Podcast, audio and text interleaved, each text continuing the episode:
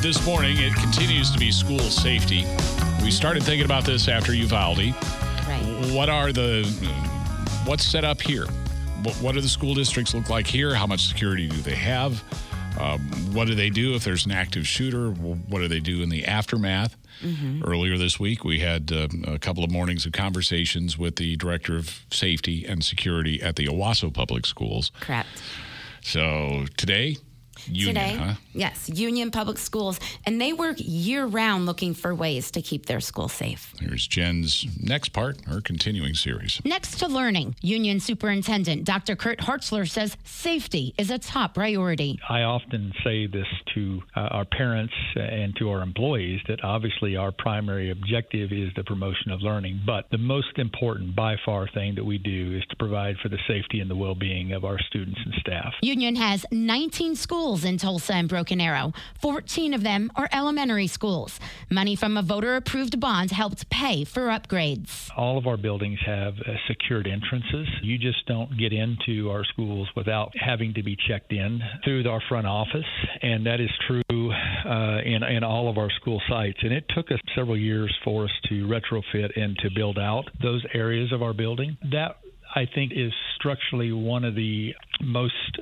proactive uh, measures that we have taken in recent years. And part of that came about, you know, because of some of the school shootings that we dealt with several years ago and realized that we've got to fortify our buildings and, and make them uh, a little more secure. Anyone who visits a school goes through a background check. When visitors come to see us and they are in our buildings, we're aware of who they are uh, for the most part and, and then what they're there for. Again, uh, those are some of the protocols that I can talk about, some of the basic things that are in place, but there are even additional things that we have in place to ensure that we are well aware of who is at our building. Each campus is continuously monitored by the security team. These are obviously armed personnel who are CLEAT certified. Really don't want to give the exact number, just to say that mm-hmm. we are well staffed and well equipped. During emergencies, the security team works alongside the Tulsa and Broken Arrow police departments and consults with officers about their safety drills. These are also state requirements that the state of Oklahoma requires all mm-hmm. schools. Just like if you were to have a severe storm, a drill as well, a tornado drill,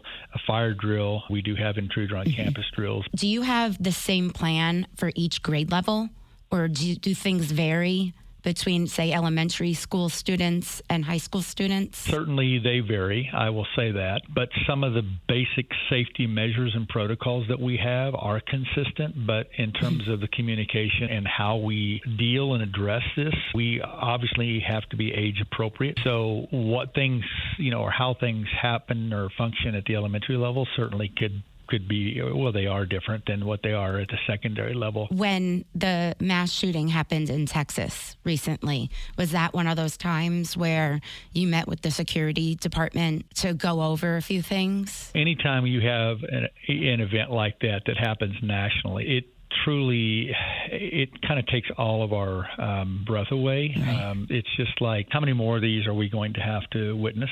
So absolutely, when we hear of these things that happen nationally, which they are too frequent, uh, certainly more you know way too frequent than they and they should never happen to begin with. But when they occur, it causes us a chance to say, all right, what else do we need to think about? As we learn more, our director of security and our team sit down and do some self-evaluation, and again consult with the Tulsa Police Department as well as the Broken Arrow Police Department to make sure that we have the most updated plans and measures in place in how we would deal with a situation like that. So, part two uh, with Union coming up on Monday. Correct. It'll be on Monday, and then we'll take a look about how involved the security team is with the students and their families. Dr. Hartzler describes the program like a community policing type program, and he also talks about uh, what he would like to see happen on a state and a national level. Oh, he gets When- into that. He gets into that with policy change and, All right. you know, gun control. More on Union Public Schools, security, and much more with Superintendent Hartzler coming up on the uh, Monday morning news at this same time. Oh, oh, oh, O'Reilly. You need parts? O'Reilly Auto Parts has parts. Need them fast? We've got fast. No matter what you need, we have thousands of professional parts people doing their part to make sure you have it. Product availability. Just one part that makes O'Reilly stand apart. The professional parts people. Oh, oh, oh, O'Reilly Auto Parts.